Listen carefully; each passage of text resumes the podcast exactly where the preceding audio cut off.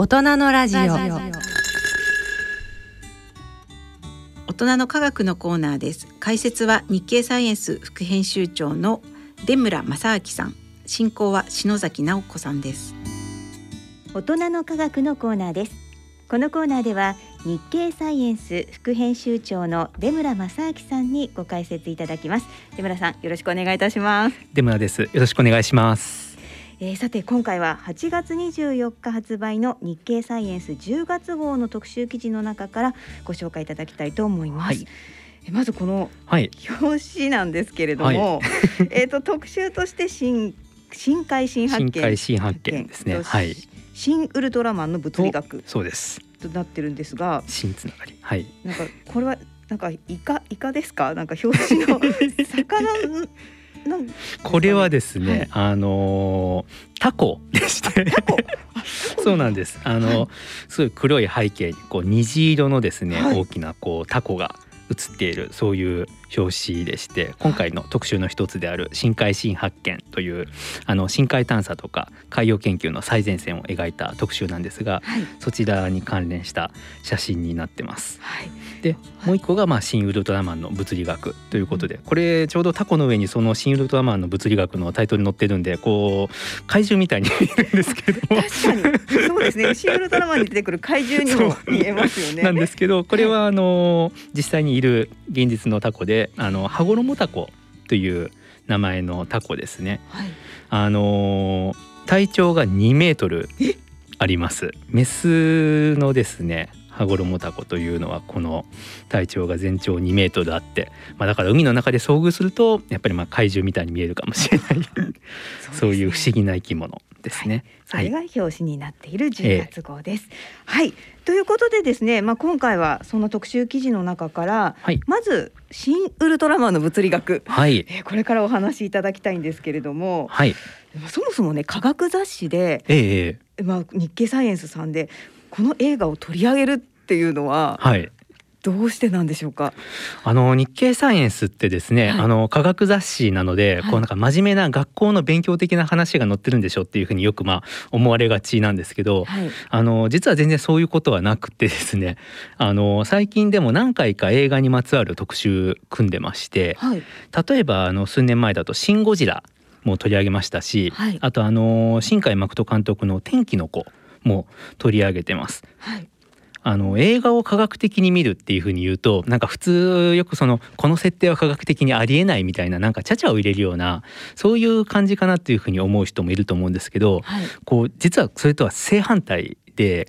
あのむしろ劇中の描写とか、その作品世界の設定っていうところに科学者が実際の科学者ががっつり噛んでいてですね監修してるっていう映画っていうのがすごいこう最近たくさんあるんですね。だからその日経サイエンスで映画を取り上げる時っていうのは、はい、その監修にあたった実際にその研究者科学者の方たちへのインタビューっていうのを通じてその映画の世界をもっとこうまた別の角度から映画館で普通に見てるのとは別の角度から深く味わおうっていうことをですね、はい、それを一番に考えて特集してます、うん、科学的な視点で見るからこその映画の楽しみ方っていうのもあるわけですね。そうですね。はい、はい、でこの映画新ウルトラマン、はい、私ごめんなさい。まだ見てないんですけれどもどんな映画なんでしょうか？今回ですね、はい、あの新ウルトラマンはですねあの今年の5月にですね、はい、公開された東宝の映画作品であのシン・ゴジラのスタッフたちがですね、制作にあたった映画というふうになっています。であのこれにはですね京都大学で理論物理学が専門の橋本浩二先生がですね、監修に当たっておられます。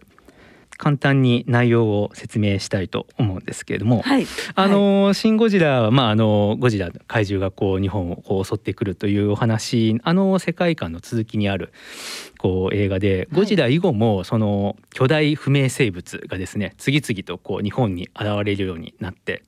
あの日本政府がこのそういう巨大な生き物に怪獣というふうな名称をつけて対処に当たっているというのが作品中の世界です。この怪獣っていうのはいわゆるあのモンスターの怪獣じゃなくてですね、はい、当て字なんですけど災いという字に威力の威、はい、で獣と書いて怪獣怪獣ですね。怪獣ですね。はい、読むんですね。で主人公この映画の主人公になってくるのはそんなその怪獣に対処する怪獣特設対策専従班家督隊というふうにあの略されてますけれども、はい、その家督隊のメンバーたちです。で面白いのはこの家督隊のメンバーに科学者が入っているということなんですね。こう生物学者のあの船べ由美という人物ですとか、あと物理学者の滝明久というあの私見て一番あの感情移入したのが滝明久なんですけど、はい、物理学者理論物理学者の、えー、そうなんです。で家督隊はそのずっと出現したその怪獣の生態というのを分析して最適な砲撃法を探して、はい、でそれで対処して怪獣をやっつけるっていうそういうことを繰り返してそれを業務にしてるんですがある時武器の通用しない怪獣が出現するんですね。はい、であこれで手詰まりかと思ったところに大気圏外から突然謎の巨人が銀色の巨人が飛来して怪獣を撃退すると、うん、この巨人があのお察しの通り、はい、ウルトラマンなわけです。でウルトラマンは地球の人類に興味を持ってですね、はい、家督隊の他のメンバーたちが気づかないある方法で家督隊のメンバーたちに接近するようになります。でですね、あのこのままだとウルトラマンが仲間になりましたというだけであのめでたしって話になっちゃうんですけど、はい、そうじゃなくてですね、はい、このあとその他の星からあの外の星の人と書いて、まあ、外星人というふうに映画中では言われますけどいわゆるまあ宇宙人ですね、はい、たちがこう次々と地球にやってくるようになります。で彼らっていうのはちょうどあの世界史におけるこう近代の列強の世界進出にこうちょうど似ていて、はい、彼らはすごい高度な文明技術を持っていてそれをこう背後にこう従えて人類と不平等条約を結ぼうとするんですね。不平等条約、えはい、この俺たちの持っている技術を供与してやるからまあこういう条件を飲めというようなそういう条約を結ぼうとするんです。はい、でそれに対抗してですね家督隊の科学者たちとウルトラマンの共同作戦が繰り広げられるっていうそういう内容なんですね。なるほど、そこで科学者が登場するわけですね。すはい。はい。でまあ映画にも実際に物理学の概念というものが出てくるわけですが、はい、どんなものが出てくるんでしょうか？これはですね、はい、あの例えばまあウルトラマンはですね、はい、あの地球上で危機が起こるとこう瞬時に駆けつけますよね。うん、でそれでいきなり現れてでまたいきなり消えるわけです。はい、でまあそんなこと現実にはありえないだろうとそうですね。私もアニメテレビの中のことというふうに昔は見てました。そう思われるんですけれども、はい、それを可能にする物理学の解釈っていうのが本当にあるんですね。でそれは世界には私たち人類が住む宇宙以外にも別の宇宙がたくさん存在しているっていうそういう考え方です。はい、そうするとウルトラマンたちはそうした別の宇宙と私たちの宇宙を行き来することで突然現れたり消えたりといったゲートをこなせるのだっていうそういうことなんですね。これで作品中でもその他の宇宙があるっていう話がちゃんと出てきていて、はい、そのプランクブレーンという名前をつけて作中でもこうセリフに何度も登場するんですが、はい、これまあだから見た人映画を見た人はあなんかそういう造語なんだなというふうに思って見てると思うんですがそうじゃなくて本当に現実の物理概念なんですねプランクブレーンというのは。実際物理概念としてプランクブレーンというのはあるわけですね。はい、その 実際にちゃんと考えられてきたこれまでの物理学の中にあるわけなんです。こうちょっとこうせっかくなので説明をするとですね、はい、こう私たちがこう認識できる宇宙っていうのは3次元の宇宙ですよね。はい、でただその素粒子物理学の超弦理論というこう理論をですね元に考えると、はい、宇宙っていうのは本当は3次元よりももっと次元の数が多い4次元5次元。次元の数が多い高次元空間だという話になります、はい、そうするとその中に3次元空間の部分がいくつも存在していると。あのなんじゃこれあってなっていたと思うんですけれども、ね、頭の中で一生懸命想像をと思ってます。はい。あのその3次元空間の一つが私たちの認識している宇宙であると。でそうすると、まあだからあのすごく感覚的に捉えるのであれば、はい、まああのケーキの中のこうスポンジにあちこちに穴が開いてるようなもんだと思ってください。だからこう一つの3次元空間があるとスポンジの穴みたいに別のところにもまた3次元空間があると。穴が一つ一つの宇宙っていうっていうふうに、まあ、考えてもらうといくつも宇宙があるっていうことがちょっとイメージできるかなと思います。はい、でそんな風に他の宇宙があってもおかしくないよねっていうそういう話になるんですね。うんうん、まあ超弦理論っていうのは今まさに発展中の物理学の最前線でじゃあ本当にそうした他の宇宙があるんですかっていうことはまだそれは分かってないです。はい、であったとすればどんな姿なのかっていうことももちろん分かってない。だからこそそれがもしあったとしたらっていうその仮説の世界というのをこの「シン・ウルトラマン」の世界では描いてるんですね。だから今の私たちのこの理解している物理的この世界の延長線上にあるそれがシン・ウルトラマンの世界なんです。そうなんですねでそのウルトラマンからこの滝博士に、はい物理学の論文がなんか渡されるシーンがあると伺ったんですけど。これですねその、はい、この映画のまあクライマックスはですねこ詳しくは言わないいや言いませんけども、はい、家督隊の科学者たちとウルトラマンの共同作戦っていうのがあの一番のこうクライマックスなんですね。はい、でその中でウルトラマンからこの物理学者の滝明久に、うん、えー、論文が入った USB メモリが渡されるんです、ね。USB なんですね。いやそれ私たちの世界に合わせてくれてるのかもしれない。もう普通にそこらで売ってるような USB メモリを渡してくれるんですね。はい、で滝明久っていうのは本当に作中ですごく頭の切れる物理学者天才物理学者なんですけれども、はい、その地球外からやってくるその高度文明を引っ提げてやってきたその宇宙人たち外星人たちあのプランクブレーンを知っていてそこを行き来してしまうようなすんごい優れた技術を持っているっていう存在を前にしてもう完全に打ちひしがれてしまうんですね一度は、はい、こう自分たちの積み上げてきた人類の科学っていうのは所詮こんなものだったんだあいつらには勝てないもう無理だっていうふうにもうもうもうダメですよっていうふうにもう投げ出しちゃうんです。はい、でそんな状態になっていた滝滝明久にウルトラマンから無言で手渡されたのがそれがウルトラマンたちが持つ別に高度な科学技術装置でも武器でもなくて、はい、一本のその USB に入った論文だったっていうところがすごいんですよ。すごいですね。そうですよね。論文だった。武器じゃなくて論文を渡された。でウルトラマンはそのそういう異星人外星人たちが持つような技術というのをあなたたち人類に直接渡すことはしないと、はい、その代わりにこの論文に理論を全て書いたからこれを解読してあなたたち自身の手で技術をつかみ取ってほしいっていうふうに言うんですね。すごいですね。そう、でそこからこの天才物理学者滝明久の魂に火がつくわけです。はい、こう未だ人類の誰もが把握できていないプランクブレーンというものを彼はその論文を通じて急速に理解していきます。で人類自身私たち自身のプランクブレーンの理論というのをその劇中で構築していくんですね。うん、なんかウルトラマンとの共同研究というんですかね。なんかそうあのそうなんですよ、はい、なんかもうウルトラマンも一科学者みたいな感じですよね、はい、で、はい、一緒にこう未開のそのなんて言うんでしょう今までの物理でこう解明できなかったできなかったところを解明する。それがそのこの作戦の肝につながっていくんですね。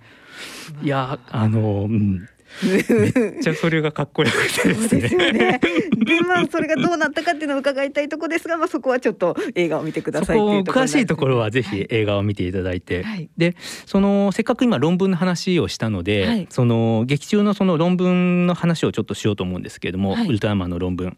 この論文というのもあの映画を監修した橋本浩二先生が実際に、あの書かれたものなんですね。書かれたものというかこの映画のために用意されたものなんです。はい、で論文の冒頭部が映画の中にも出てくるんですけれどもそこに RS モデルっていう言葉が登場します。これ、はい、現実に本当に存在する理論の名前なんですね。ちょっとあのせっかく科学の,、あのコーナーなので、はい、その話もさせていただくとこうまあ先ほどのスポンジの考え方で世界にこう、まあ、複数の宇宙がこう包含されてますよっていうそういうことを扱う理論としてブレーン宇宙論という、まあ、呼ばれる理論があります。はい、このブレーン宇宙論の有名なものとして1990年に提唱されたランドール・サンドラムモデルというものがありましてこれ人の名前なんですけれども、はい、ランドールとサンドラムの頭文字を取って RS モデルっていうふうに言われてます、はい、この RS モデルっていうのは元に考えるとこうある宇宙とあのスポンジの他の穴他の宇宙ですね、はい、では物体のスケールが大きく異なるだろうっていうことが、あのー、導き出されます。例えばだから、はい、私たちの宇宙だったら山みたいにでっかい物体、はい、岩山みたいなでっかい巨大な物体が他の宇宙に持っていくともう砂粒みたいにちっちゃいと。スケールが違うということですね。はい、そういうあの状態になるっていうことが導き出せる。そうするとそのスケールの大きな他の宇宙から私たちの宇宙に物体がもし飛んできたとすれば、はい、それは近づくと同時にすごい急激にとてつもなく巨大に大きくなるように見えるんですね。これっていうのはだからまあ映画の中では明示的には言われてないですけども、はい、ウルトラマンの出現シーン考えてもらうと実はそのものなんですよね。いきなり現れてめっちゃどんどんでかくなるっていうのは、ね。はい、RS モデルそのものというふうにこうまあ言うことができると。この橋本先生もそうまあ、この論文を書かれる時にですねこう人類が未だ知らない宇宙の姿とはこういうものだというそういう論文をその映画のために用意しようというのであのかなりウキウキしながら楽しく 書かれたとそうです。そうなんですね。いやでただその映画監修者の物理学者の橋本教授というのはもともとはなんか SF が嫌いだったっていうお話を、ね、そうなんですよ。書かれてますけど。そうなんです。もともとあの橋本先生は SF はあの嫌いで苦手だったそうなんですね。はい、でそれっていうのはその物理学でその常識とされるようなそういうまあ物理法則ですね。それに反するような話っていうのはやっぱりフィクションであっても受け入れがたいっていう気持ちがあって、はい、ちょっとあの難しいなとあの楽しむのが難しいなということだったそうなんですけれども。はいでもそのやっぱりご自身の研究の中でまあ科学の価値を社会へ理解してもらうっていうためにはその科学の成果を説明することっていうのはもちろんなんですけど、はい、あとその科学者の存在をより身近に感じてもらうことが大事だっていうことが橋本先生の、まあ、中にあってですね。はい、で、まあ、あの研究所って大概その一般の一般公開っていうふうにまあ銘打って一般の人たちにいっぱい遊びに来てもらうっていうそういうイベントをよくやるんですけれども、はい、まあそこでその目の前でなんか色が変わる実験とかだったらわーってなりますけど、そうですね、この今のそのさっきのその宇宙はその高次元でっていう話を何かポスターに書かれて貼られてもみんな通り過ぎちゃってなかなかこう見てくれないと、はい、じゃあどうしたらこうもっと興味を持ってもらえるのかなっていうふうに思ったらあの思ったらというかそれを思った橋本先生が考えられたのは、はい、じゃあ物理学者が黒板の前で議論している様子をそれを直接見せてしまおうっていうなんかラジオの公開収録みたいな感じで。はい、そうですよね。まさに。はい、でそれをやったら、うん、みんなあなんかあんな風にその議論ってするんだ。なんか黒板にわけわかんないこと書いてるみたいな感じで1,000人ほどの人が集まってあの理化学研究所におられた時に、はい、行われたイベントだそうなんですがで中にはもう何時間もずっとこう心身興味津々と聞いているような人もいたっていうだからこう物理学者がこう「シン・ウルトラマン」のこの映画でいうと物理学者がこの活躍するストーリーっていうのは、はい、そういうその科学者の存在を身近に感じてほしいっていう橋本先生のその思いともすごく重なるところがあるっていうことなんですよね。はい。はいこうだから映画の中ではもともと滝明久自分たちの理論に自負を持っていて、あのすごいんですよ。あの滝明久の持ってるマグカップが映画に登場するんですけど、はい、すみません細かくて。はい、マグカップにこう数式が書いてあるんですね、はい、それはその宇宙のこう成り立ちのすべてを表す数式というのであのこれも日経サイエンスの今回の雑誌でもちょっと書いてるんですけれども、ね、数式をこうそうやってマグカップにするとかグッズにして T シャツにして着るとかっていうのはあのすごくありふれたことで 物理学者にとっては。はい、だからもうそれくらいその自分たちの理論っていうのに自信を持ってるしそれを心から愛しているしそういう人たちそういうまあ言ってみればまあ生き物なんですね。でだからまあこの映画の中では滝明久そこまでこう自信自負を持ってた滝明久は一度はこう打ちひしがれると。はいでもそこでくじけずに最終的に新しい理論を自分たちで打ち立てて未知なる相手と対峙していくと。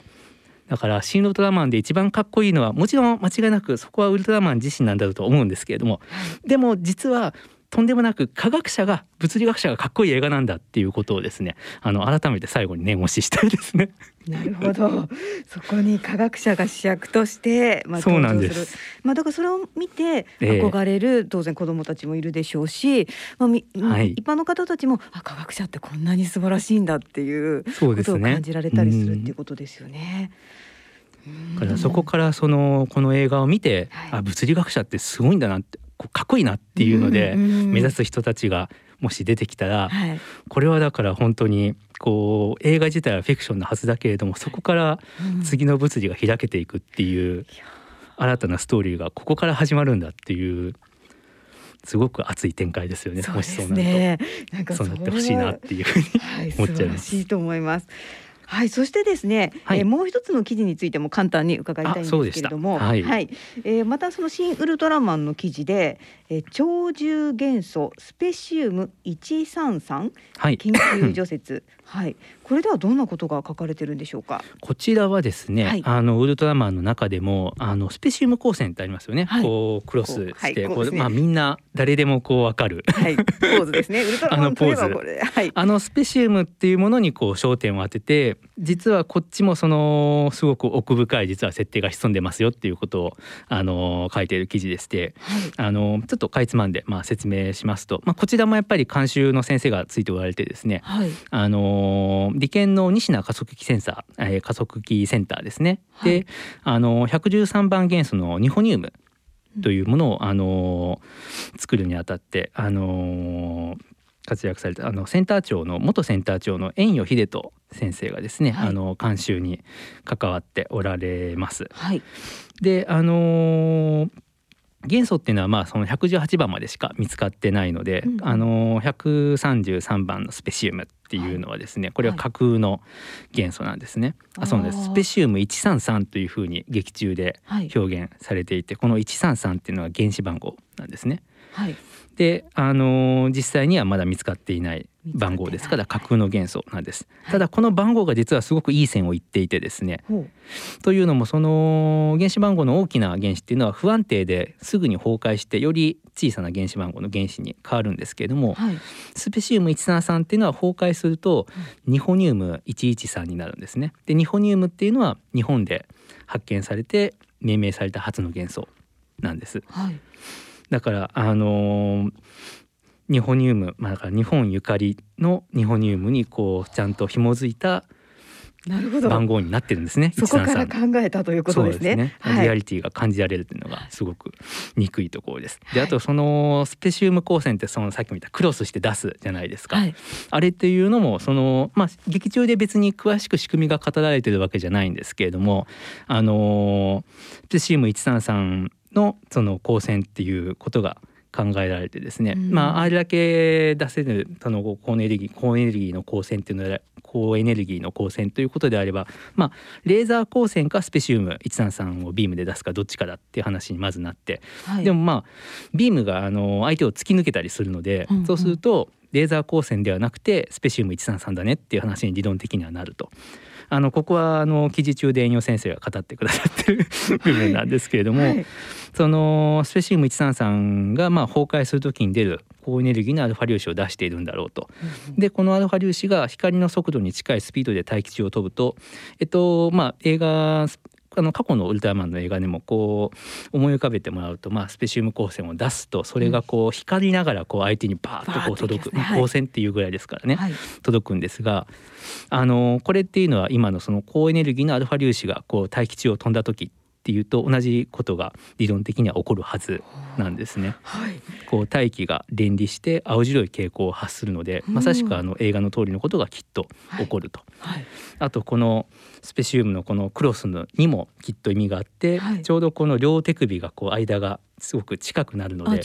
そこでこう強大なあの強い電場を発生させてそうするとあの加速器みたいなもんですね、そこでこうアルファ粒子を加速して出してるんじゃないかっていう そういうあのお話をですね、はい、栄養先生に語っていただいているあのそれがもう一本の今回のあの記事ですね。はい、こっちもあのぜひお楽しみいただけたらなって思ってます。スペシウム光線を実際に科学的裏付けがあって、はい、もう実はあのポーズもそんなところから来てたっていう。ねいやなんかこう突き詰めて考えていくと本当面白いですよね。よね。なんかこうフィクションとそうでないなんかこう、はい、そこの境って何なんだろうというか。うん面白いですね本当に、はい、いやこちらの記事もお楽しみいただきたいと思います。さあそしてですねもう一つの特集が新、はい、深海新発見。深海新発見。はいこちらも簡単にご説明いただけますか？はい、まああの今あの語った新ウルトラマンはまあ宇宙に目を向けたお話ですけど、はい、まああの深海新発見は地球にまあ目を向けた話ですね。地球の海に目を向けたお話で、はい、海の中っていうのもやっぱりまだまだ未知のことがたくさんありますよと。で例えば宇宙から人工衛星でこう夜の地球を撮影すると、まああの陸上に人の住んでる街がこう光って見えるっていうのはまあ想像に難くないところですけど、それだけじゃなくて海がぼやっとこう光ってたりするんですね。これはなんじゃこりゃと。海がで実際に乳白色に海がこう広範囲にわたって光るんですよそういう現象が起きるんです。はい、で何が原因かっていうと発光細菌、はい、ちっちゃいバクテリアで光るあの能力を備えたバクテリアがたくさんいて、光ってるんですね。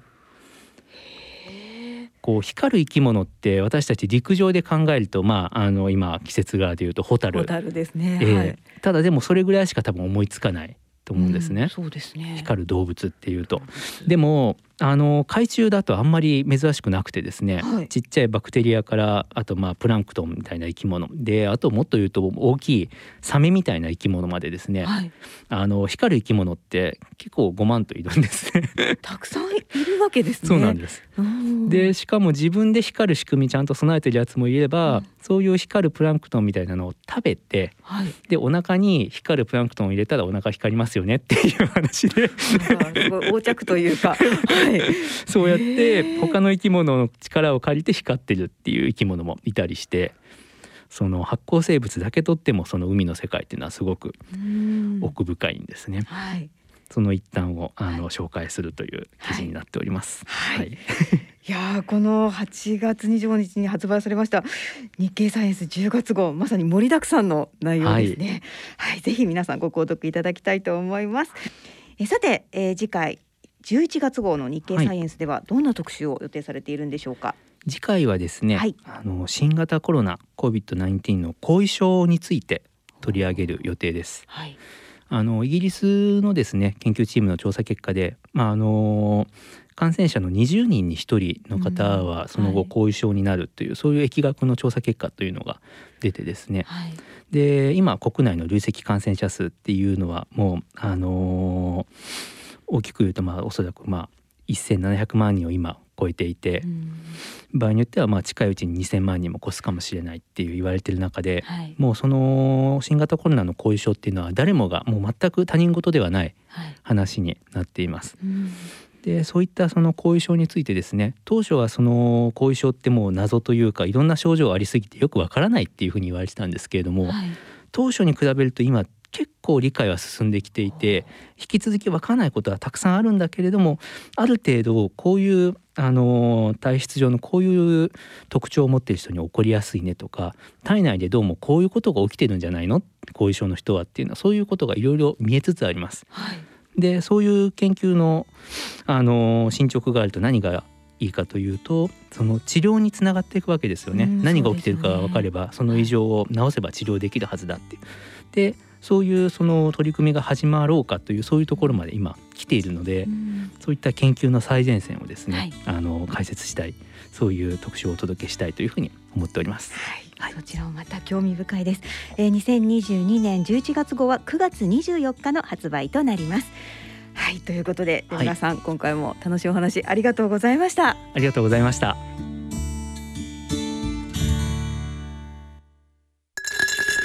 大人のラジオ。